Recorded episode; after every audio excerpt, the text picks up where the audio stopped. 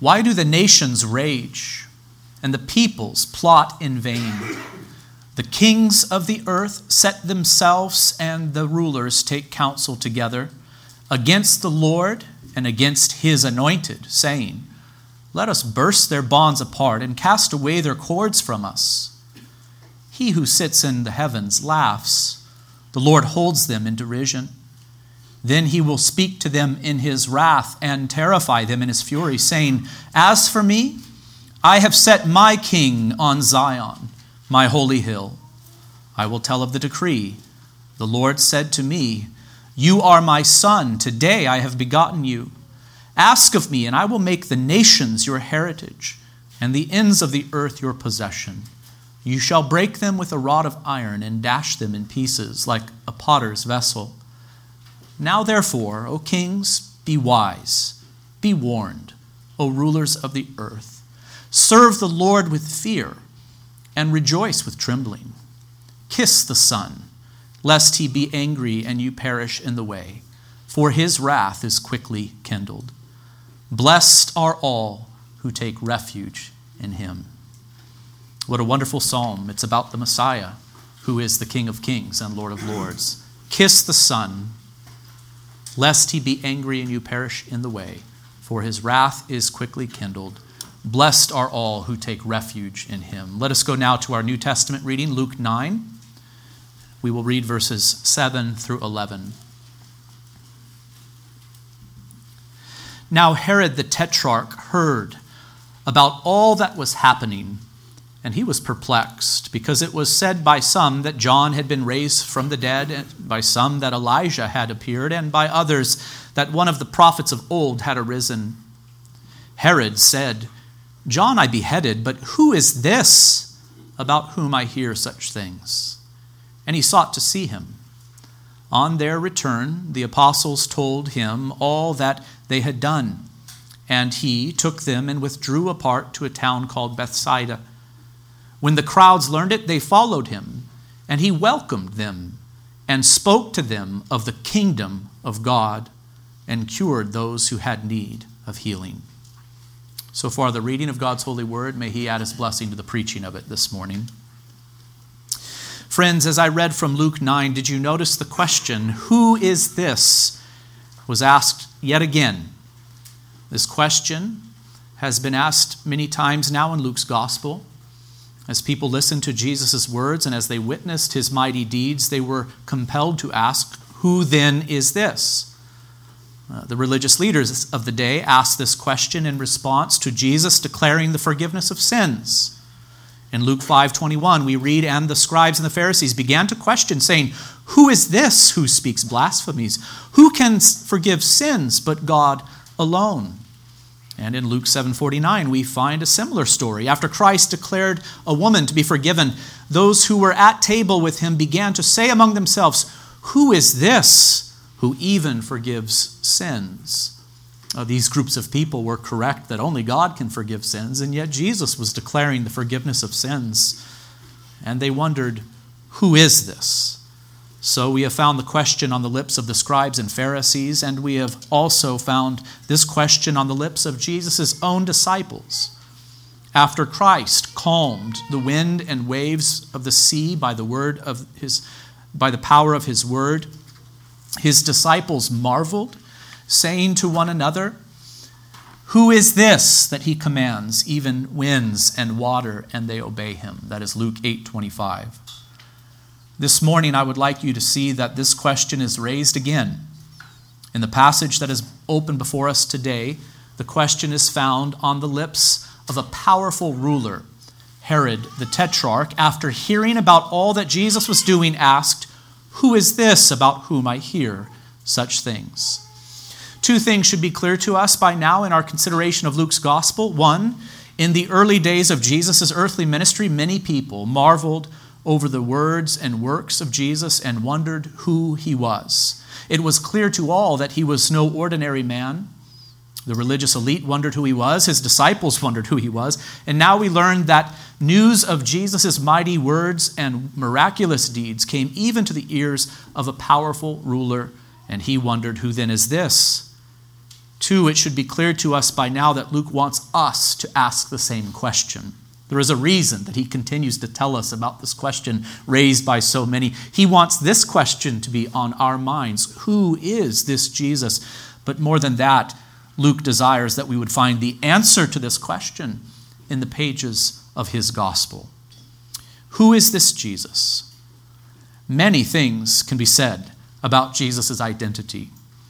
Here is the thing that I wish to focus on this morning as we consider this particular text Jesus is a king like no other. He is the King of kings and Lord of lords. And his kingdom is like no other. His kingdom is not of this world, his kingdom will have no end. In Luke 9 7, we read, Now Herod the Tetrarch heard about all that was happening, and he was perplexed. Who was this Herod? Uh, the name probably does not mean much to, to you. It really doesn't mean much to me. I, I know a little bit about Herod, but I certainly uh, did not live under his reign. It would have been very significant, though, to Luke's original audience. This Herod belonged to a very significant and powerful ruling family, a dynasty, we might say. His father was Herod the Great, who ruled as governor of Galilee from 47 to 37 BC. After that, he ruled as king over Judea from 37 to 4 BC. He was a very powerful man. It was Herod the Great who built the temple that stood in Jerusalem in the days of Christ. He began that work in 20 BC.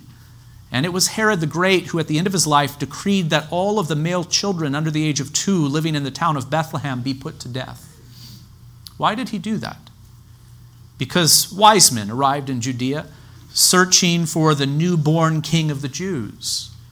Word of this came to Herod, and so paranoid and power hungry was he, so brutal was he, that after making some calculations, he issued this terrible decree the baby Jesus escaped this slaughter because his adopted father Joseph and his mother Mary were warned in a dream to flee, and so they fled to Egypt for refuge.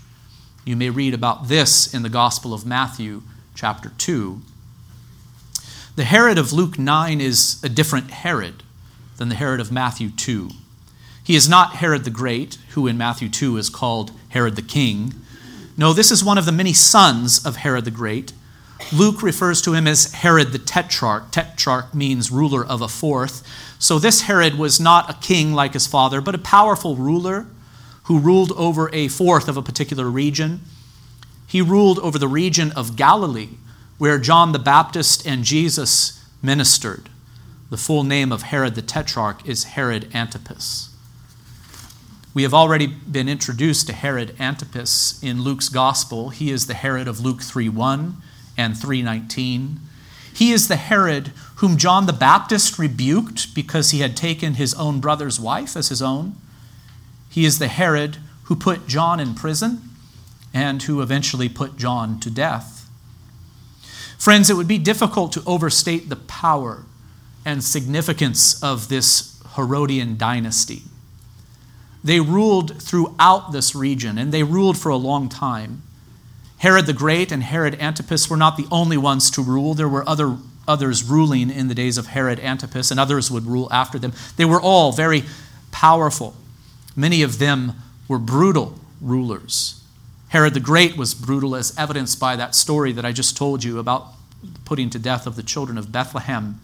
And this Herod Antipas was r- brutal as well. We might look at how he treated John the Baptist and as we will see later in Luke's gospel, he was brutal towards Jesus too. In Luke 13:31, we are told that later in Jesus' ministry, some Pharisees came to him and said, Get away from here, for Herod wants to kill you. And he said to them, Go and tell that fox, Behold, I cast out demons and perform cures today and tomorrow and the third day I finish my course. Nevertheless, I must go on my way today and tomorrow and the day following, for it cannot be that a prophet should perish away from Jerusalem. We'll discuss this text when we come to it in our study of Luke's gospel. It's a wonderful text. Here, the lion of the tribe of Judah says, Go tell Herod that fox that I'm going to finish my course.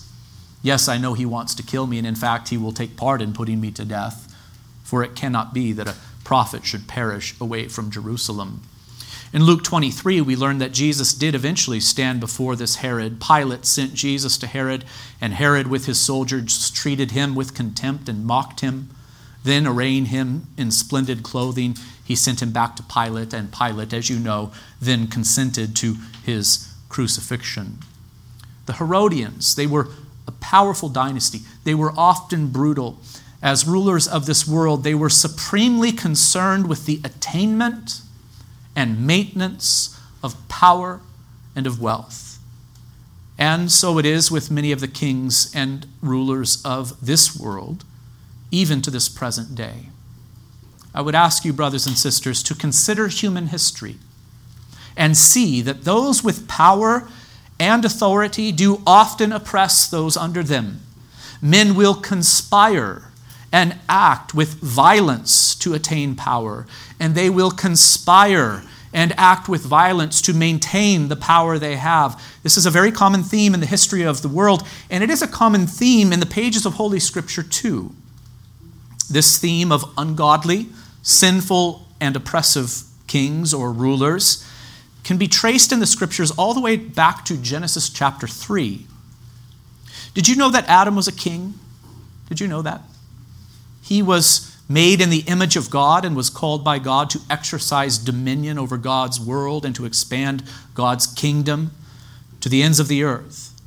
Adam was appointed by God to be a faithful and benevolent ruler.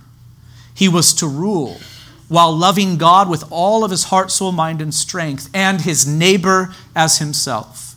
He was to rule in submission to God and to his word. He was to rule to the glory of God. He was to rule for the good of his fellow man. But you know how that story goes. King Adam became a traitor when he listened to the voice of the serpent and sinned against God Almighty. And it is from this story, the story of man's fall into sin, that the history of tyrannical kings flows. Read Genesis chapter 4 sometime and notice the violence, oppression, and injustice perpetrated by those with power. In Genesis 6, this theme picks up steam. The sons of God, in my opinion, in Genesis 6, are kings who use their great power and might not to serve God and their fellow man, but to brutally oppress others as they lived in rebellion against their Maker. In Genesis 6 5, we read, The Lord saw that the wickedness of man was great in the earth, and that every intention of the thoughts of his heart was only evil continually. And the Lord regretted that he had made man on the earth, and it grieved him to his heart. So the Lord said, I will blot out man whom I have created from the face of the land, man and animals and creeping things and birds of the heaven, for I am sorry that I have made man. But Noah found favor in the eyes of the Lord. And then we find the story of the flood. The flood and the new world that was brought into existence after the flood did put a check on the evil and corruption that existed before, but men and women were still sinful. And those with power did still use their power not to serve God and man, but to serve themselves and to oppress others. By God's grace, there are rare exceptions. But for the most part, this way of oppression and injustice is the norm. Those with power and authority, the great kings of the earth, do tend to oppress. Psalm 2, which we read earlier, is correct. The nations of the earth do rage, and the peoples plot in vain. The kings of the earth set themselves, and the rulers take counsel together against the Lord and against his anointed, saying, Let us burst their bonds apart and cast away their cords from us. In other words, we do not care to be under their authority, but we rather have an authority independent of God and of Christ, all our own. So think of the pharaohs of Egypt. Think of the many kings, even of Old Covenant Israel. Think of the Herodians who ruled in the days when King Jesus came into the world and walked upon the earth. Think of all of them. In Luke 9 7, we read, Now Herod the Tetrarch heard about all that was happening. In other words, he heard about Jesus' teaching, the miracles he performed, the great multitudes who were following him. How did Herod hear? Well, historically, Rulers have tended to take great interest in what the people under them are saying and doing. Uh, they want to maintain control. And certainly Herod, Herod had ways of knowing what was going on in his region. And we should remember what Luke told us back in 8 1 through 3. Soon afterward, Jesus went on through the cities and villages, proclaiming and bringing the good news of the kingdom of God. And there were 12 with him, and also some women. And among the women mentioned, we find Joanna, the wife of Chuza, Herod's household manager. Isn't that interesting? So, the word about what Jesus was doing did come to Herod's ears, but we see that the gospel of the kingdom itself also made its way into Herod's own household. And this woman named Joanna was, spiritually speaking, rescued from the kingdom of death and darkness and transferred into the kingdom of life and light. However, Herod came to hear about Jesus. The text says that he was perplexed. This means he was confused. He did not know what to make of the news. The news was truly marvelous and miraculous. Here there is this man. He has a great following. He's preaching about the coming of God's kingdom, and he's casting out demons. He's curing those who are sick. Herod was perplexed by this, and I think we are also to take this to mean that he was troubled by it. He was troubled by it as well. People had their opinions about Jesus.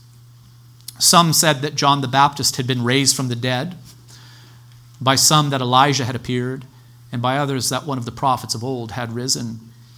I think we should notice that no one was denying that Jesus was performing these miracles. In fact, later in Luke, we are told that Herod had long desired to see Jesus because he had heard about him and he was hoping to see some sign done by him. That is Luke 23, verse 8. So no one is denying that he's performing these miracles. Jesus did not typically perform these miracles in private, but out in the open for all to see, so that these miracles were undeniable. Not even Herod was denying that Jesus was performing these miracles. He healed the sick and lame he cast out demons. He even raised the dead. And he often performed these signs out in the open for all to see. That he performed these miraculous deeds was clear to all. The question was who is this man? Who is this man? John the Baptist was a very popular figure. It is no wonder that some thought that he was John raised from the dead. Perhaps those in Herod's house were a little bit concerned that if it was John, he might take vengeance. Others thought that Jesus was the prophet Elijah raised from the dead. The Old Testament scriptures did indeed prophesy concerning the appearance of Elijah before the day of the Lord. See Malachi 3:1 and 4:5. The meaning is not that Elijah would rise from the dead, but that a prophet like Elijah would come. And we know that John the Baptist was Elijah. He prepared the way for Jesus the Messiah. And finally, some thought that some other Old Testament prophet had risen from the dead. God worked miraculous deeds through some of the prophets of old. Perhaps the people thought this was one of them who had come back to life. These were all wrong, of course. Who is this Jesus? Peter would eventually answer correctly. He is the Christ of God. He is the Messiah of God. And we will consider Peter's answer shortly in our study when we come to Luke 9 20. We may also say that as God's Messiah, he is the King of kings and Lord of lords. But Herod was perplexed. He said, John I beheaded, but who is this about whom I hear such things? And he sought to see him. Why did Herod want to see him? Well, it does appear that he was a, a curious fellow. A little bit later in Luke, we are told that he wanted to see Jesus so that he could witness a miraculous sign performed by him. Uh, show me one of these miraculous deeds, Jesus. Uh, but I think it is also uh, likely that Herod desired to see Jesus so that he might do him harm or at least control him so that he would not lead the multitudes astray. Herod was perplexed by Jesus and wished to see him, and that does not surprise me in the least. The thing that should catch our attention is that Jesus showed no interest at all in Herod or in Herod's kingdom. Jesus Christ is a great king. He came to establish a great kingdom, but his kingship and his kingdom are like no other. Jesus showed no interest at all in Herod or in Herod's kingdom. He did not assemble an army to, to confront Herod and to overthrow Herod and his kingdom.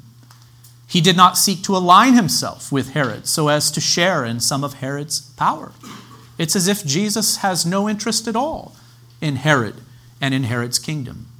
In Luke 9:10 we read on their return the apostles told him all they had done. This reminds us of the previous passage where Jesus called the 12 together and gave them power and authority over all demons and to cure diseases, and he sent them out to proclaim the kingdom of God. Notice what were they preaching? They were preaching the kingdom of God, that is to say, the good news of the kingdom of God, and to heal. The 12 apostles went on this first mission of theirs, just as Christ commanded, and they returned to Jesus and told him all they had done. It is right to assume that they did what Christ told them to do. They cast out demons, they cured diseases, and proclaimed the gospel of the kingdom of God. In the second part of verse 10, we read, And he took them, and what did he do? He withdrew apart to a town called Bethsaida. Bethsaida was a town located to the northeast side of the Sea of Galilee. It was beyond the Jordan. It was home to three of Jesus' disciples, Andrew, Peter, and Philip. See John 144 and 1221. The thing to notice about this location is that it was away from Jerusalem, away from the center of political power, and away from Herod. He takes his disciples to a far off region. Um, for the sake of time, I did not include this in my manuscript, but it would be good for you to read Isaiah chapter 9. Perhaps we will do it next Sunday, uh, because there is a prophecy about the coming Messiah and it is clear that this coming Messiah is going to minister in this region, this very region to the north and east of the Sea of Galilee beyond the Jordan. And that is what Jesus does. He goes to this remote place. Verse 11, we read When the crowds learned it, they followed him, and he welcomed them and spoke to them of the kingdom of God and cured those who had need of healing. So crowds followed, followed Jesus, and it's no wonder, given what he was teaching and the miracles he performed. And this is the kind of thing that makes rulers like Herod nervous. When crowds begin to assemble and when they begin to follow those who are claiming to be king. Herod the Great, this man's father, put children to death in Bethlehem in an attempt to extinguish this king of the Jews who had just been born. And now we see that the son of Herod the Great, Herod Antipas, is nervous. He's perplexed because this same Jesus is out in the wilderness now and many are following him. Notice the text says that Jesus welcomed these. I do love that comment. He welcomed these. He received those who came to him, he received them with kindness.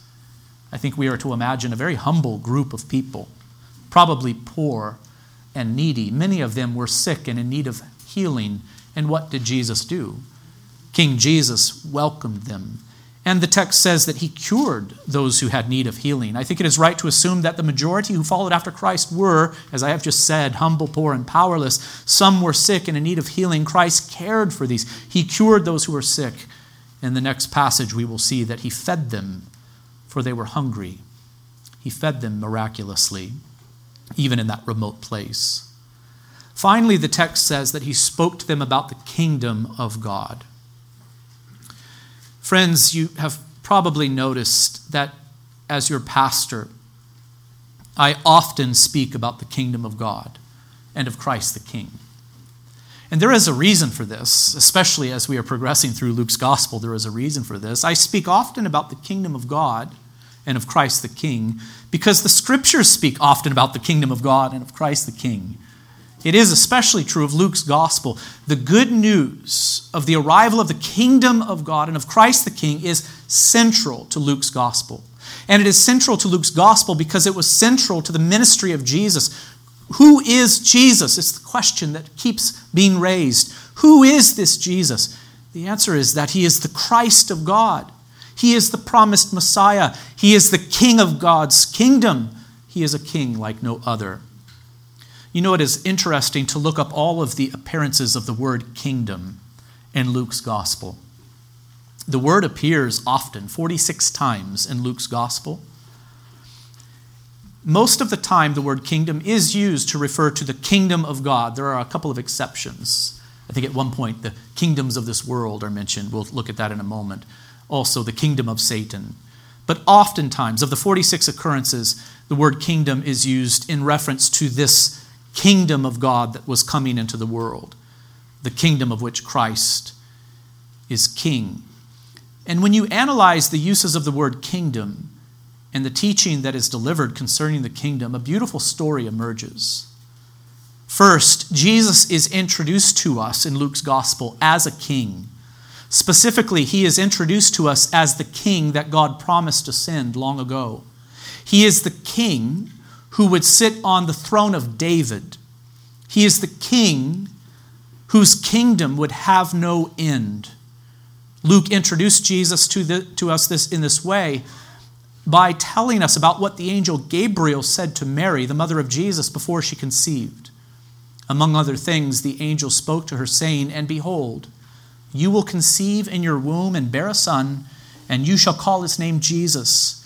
He will be great, and he will be called the Son of the Most High.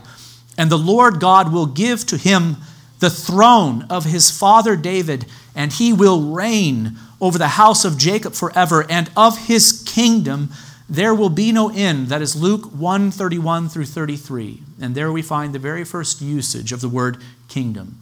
It is in reference to this kingdom of God. And in the context, the angel Gabriel is announcing to Mary that this son of yours shall be called the Son of the Most High God and he will be king of this everlasting kingdom. So, who is this Jesus? From the outset, Luke wants us to know that he is a king. He is no ordinary king. No, he is the promised king. He is the son that was promised to King David in that covenant that God transacted with him. And he is the king of no ordinary kingdom, for his kingdom will have no end. This is one of the distinctive aspects of Christ's kingdom. It will have no end. You know, it is interesting, the second time the word kingdom is used in Luke's gospel is in the context of the temptation of Jesus by Satan in the wilderness. First, Luke tells us uh, through Gabriel's words that Jesus is King David's promised son, the king of God's everlasting kingdom. But after that, he informs us that Satan tempted Jesus to abandon his mission by taking him up to a high place and showing him all of the kingdoms of the world in a moment of time. And what did Satan say to Jesus? To you, I will give all this authority and their glory. For it has been delivered to me, and I give it to whom I will. If you then will worship me, it will all be yours. Satan knew that Christ's mission was to overthrow him and to take back possession of the earth and the nations of the earth. And so at the very beginning of Christ's ministry, he made Jesus an offer. It's as if he said, Let's do this the easy way, Jesus. Forget about the suffering. Forget about associating with all of these humble and lowly people. Forget about caring for them and serving them. Forget especially about the suffering of the cross.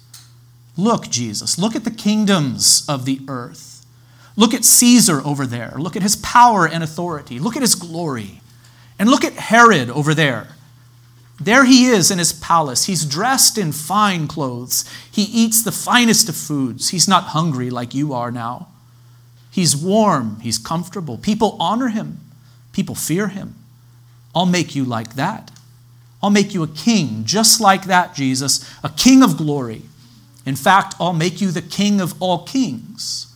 All of the kingdoms of the earth will be yours. They're mine now. Adam gave them to me when he obeyed my voice, and I will give them to you. Here is the one thing you must do, Jesus. You must bow before me and worship me. Worship me, and it will all be yours. King Jesus replied to Satan in the way that King Adam should have. Jesus answered him, It is written, You shall worship the Lord your God, and him only shall you serve. Luke 4 8. And when the devil had ended every temptation, he departed from him until an opportune time. Luke 4 13. And Christ went on his way too. He moved forward with perfect resolve. He submitted himself perfectly and perpetually to the Father's will for him. And what was the Father's will for him? It was to establish the eternal kingdom of God through suffering. Christ the King is also Christ the suffering servant. And so I told you, brothers and sisters, friends, that Christ is a king like no other. Now, don't worry, I'm not going to take you through every one of the 46 appearances of the word kingdom in Luke's gospel. The first two uses of the word, I think, are very significant. I've shared them with you. They set the tone. And I think it will suffice to say that from Luke 4:43 to the end of Luke 11, the word kingdom appears many times. And in this section, we find Christ and his apostles proclaiming that the kingdom of God is at hand and demonstrating that it was true through the casting out of demons and the healing of the sick. So then, from Luke 4:43 through to the end of Luke 11, the powerful inbreaking of God's kingdom and the arrival of God's anointed king are both declared and proved to be true by the working of signs and wonders by Christ and his apostles.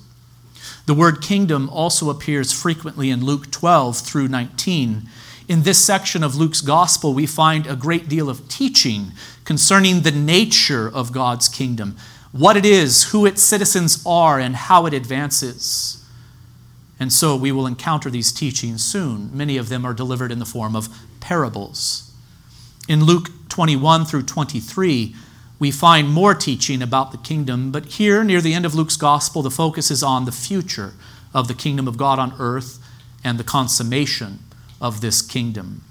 And so in Luke's gospel, we find repeated mention of the kingdom of God. Kingdom, kingdom, kingdom. If you feel like I am saying kingdom, kingdom, kingdom, I am. Because I think that is what I must preach to be faithful and true uh, to this, to this book of the Bible. Luke wants us to know that Christ is the king of the kingdom of God and his kingship and his kingdom are like no other. In many respects, they are an upside down kingdom, and he is an upside down king. By that I mean he's a king like no other. He behaves in a way that we do not expect kings to behave. And the citizens of his kingdom also behave in a way that we do not expect citizens to behave. Christ the king is a suffering servant. His kingdom is not of this world. It is a kingdom of love and grace. It advances not with the sword, but through the preaching of the gospel as the Spirit works. His kingdom is no, in no way aligned with Satan's kingdom, nor with the fallen and sinful kings and kingdoms of this earth. And please hear this Christ's kingship and his kingdom will have no end. Before moving on, I'd like to make a simple observation about the kings of this earth and their kingdoms. What is the one thing they all share in common? All of them eventually come to an end. Consider, for example, the Herods. Herod the Great is dead. He ruled from 47 to 4 BC. Herod Archelaus is dead he ruled from 4 BC to 6 AD. Herod Antipas, the one who killed John the Baptist and mistreated Jesus before returning him to Pilate to be crucified, he's dead. He ruled from 4 BC to 39 AD.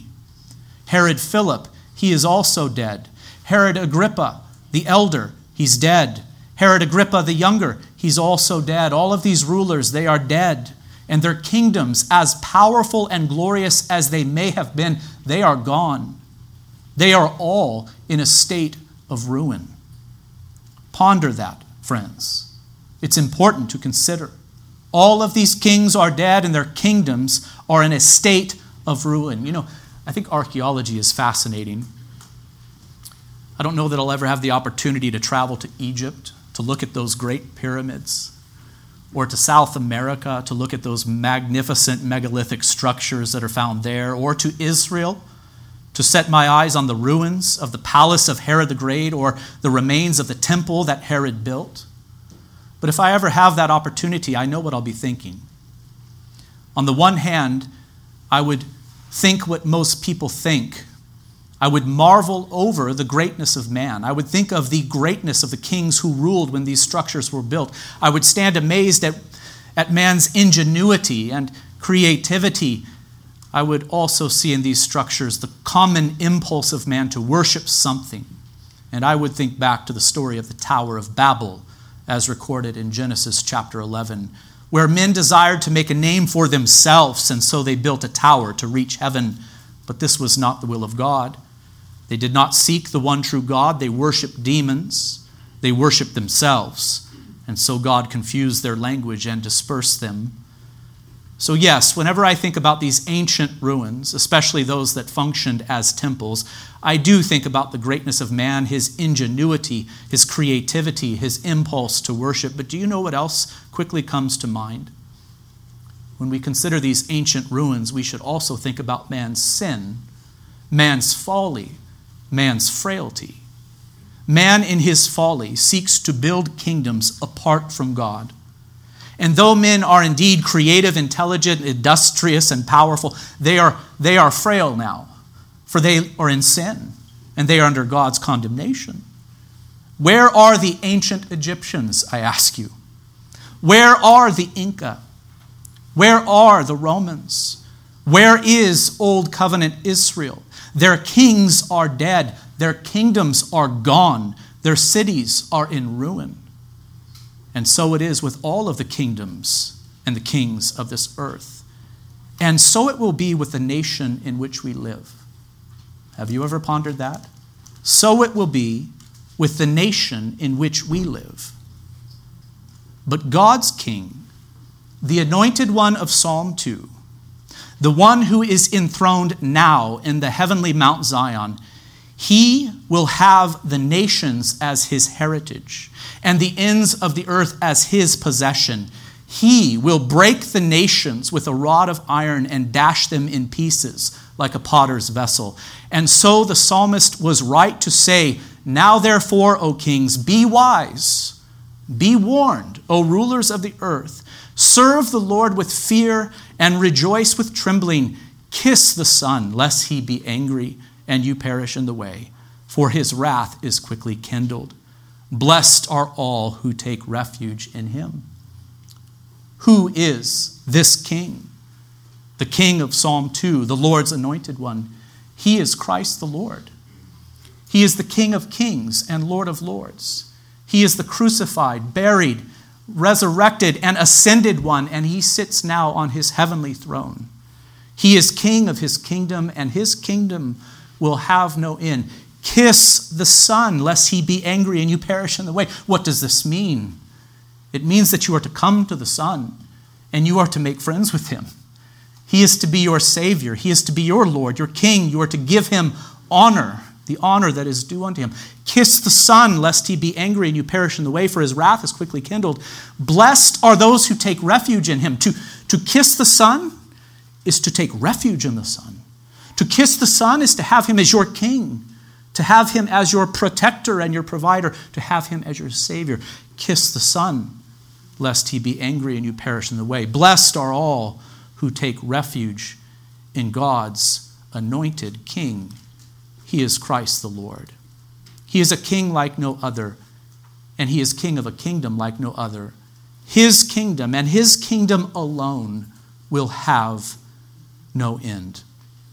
Well, brothers and sisters, as I read this passage here in Luke 9, 7 through 11, I did feel compelled to draw your attention to the great difference between a powerful ruler like Herod and Christ Jesus, the King of Kings and Lord of Lords, whose kingdom will have no end. I would like to move this sermon towards a conclusion by offering a few very brief suggestions for application. Firstly, may I encourage you to continue to grow in your understanding of the kingdom of God and of Christ the King. What is the nature of his kingdom? How does one come to be a part of it? What will life in this kingdom be like prior to the consummation on the last day? How is the kingdom of God to relate to the common kingdoms of this earth? Where is the king of this kingdom now, Christ the Lord? How does he expand his kingdom? How does he relate to his people? How does he govern his people? How does he preserve and protect his people? What will his kingdom be like when he returns and it is consummated on the last day? Christian, you must continue to grow in your understanding of the kingdom of God. I trust that as you do, it will have a profound impact upon your, your soul. To grow more clear concerning Christ's kingdom will produce within you greater assurance, greater peace. It will prompt you to reprioritize your life, probably. Certainly, you will be prompted by God's word to store up treasures not here on earth, but in heaven. Secondly, may I encourage you to look out upon the world and the kingdoms of this world with eyes of faith. The kingdoms of this world can be seen, and they do appear glorious. But the kingdom of God is not so visible. In Luke 17 20, Pharisees came to Jesus to ask him when the kingdom of God would come. He answered them, The kingdom of God is not coming in ways that can be observed. Did you hear it? The kingdom of God is coming, but not in ways that can be observed. The kingdom of God grows when sinners turn from their sins to trust in Jesus as Lord and Savior. You can't see that. And even when the kingdom of God is made visible by the church when she assembles in Jesus' name, the kingdom of God looks humble and insignificant to the natural eye, doesn't it? It really does. I don't mean that as an insult to any of you, but it is true. Look at our humble gathering. Look at the humble place in which we assemble. This is nothing to the world. But those with eyes of faith will see this here as truly glorious. I'm encouraging you to look at all of this, the kingdoms of this world and the manifestation of the kingdom of God, with eyes of faith, not with natural eyes, but with eyes of faith. When you go to one of our big cities and look up at the skyscrapers, or when you go to our nation's capital and behold the distinguished buildings, see them for what they truly are worldly structures that will one day come to ruin. They may come to ruin before the consummation of all things. They certainly will come to ruin on the last day when Christ returns to judge and to make all things new. When you look upon our politicians and rulers, or think about the militaries of this world with all of their power and might, look upon them with eyes of faith. Look upon them knowing that these things, like all other things that belong to the kingdoms of this earth, will one day come to nothing. And when you look upon the church of God, as humble and small and powerless as she appears, look upon her with eyes of faith too for here you see the citizens of the one kingdom that will never come to an end. For these have Jesus Christ, the Son of David, the Son of God, the crucified, buried, resurrected, and ascended one, as their king. And, and this king of this kingdom will rule forever and ever. Brothers and sisters, all of this can only be perceived with eyes of faith. And so let us look at these things with eyes of faith. Thirdly, as you learn about the kingdom of God, and as you look out upon the world through eyes of faith and according to the truth of Scripture, may this affect where your hope is placed and where your priorities are set. And no, I am not here saying that Christians must never engage in politics or take interest in political affairs. That's not the point that I'm making. We should certainly seek the good of our nation and the good of our fellow man. We should be concerned with matters of love and justice, but we should not place our hope in politics or politicians or in this nation or in any other. Our hope must be in Christ the King and in his kingdom. And his kingdom, remember, is not of this world. Friends, our priority must be the advancement of Christ's eternal kingdom. And we know that this kingdom is advanced through the preaching of the Word of God and by the working of God's Spirit upon the hearts and minds of sinners. And so, what must we do? We must preach, and we must pray, and we must love one another. So, let us do this with resolve from this day forward. Would you bow with me for a word of prayer? Our Father in heaven, we thank you for this beautiful Savior of ours, Christ the Lord. We speak often of him. I pray that you would increase our knowledge of Him, that we would know who He is, that we would know what He has done, what He is doing, and what He will do on the last day. Lord, I pray that Christ would be more and more exalted in our minds and in our hearts, that we would see Him as our great King, as our Savior and Redeemer, and that we would love Him more and more. Increase our love for Christ, O Lord and increase our love for you, for we know that Christ is the only mediator between you and man. He has come to reconcile us to you, O God. And so may you, Father, Son, and Holy Spirit, the eternal God, receive all glory, honor, and praise. We pray this in Jesus' name, and all of God's people say, Amen.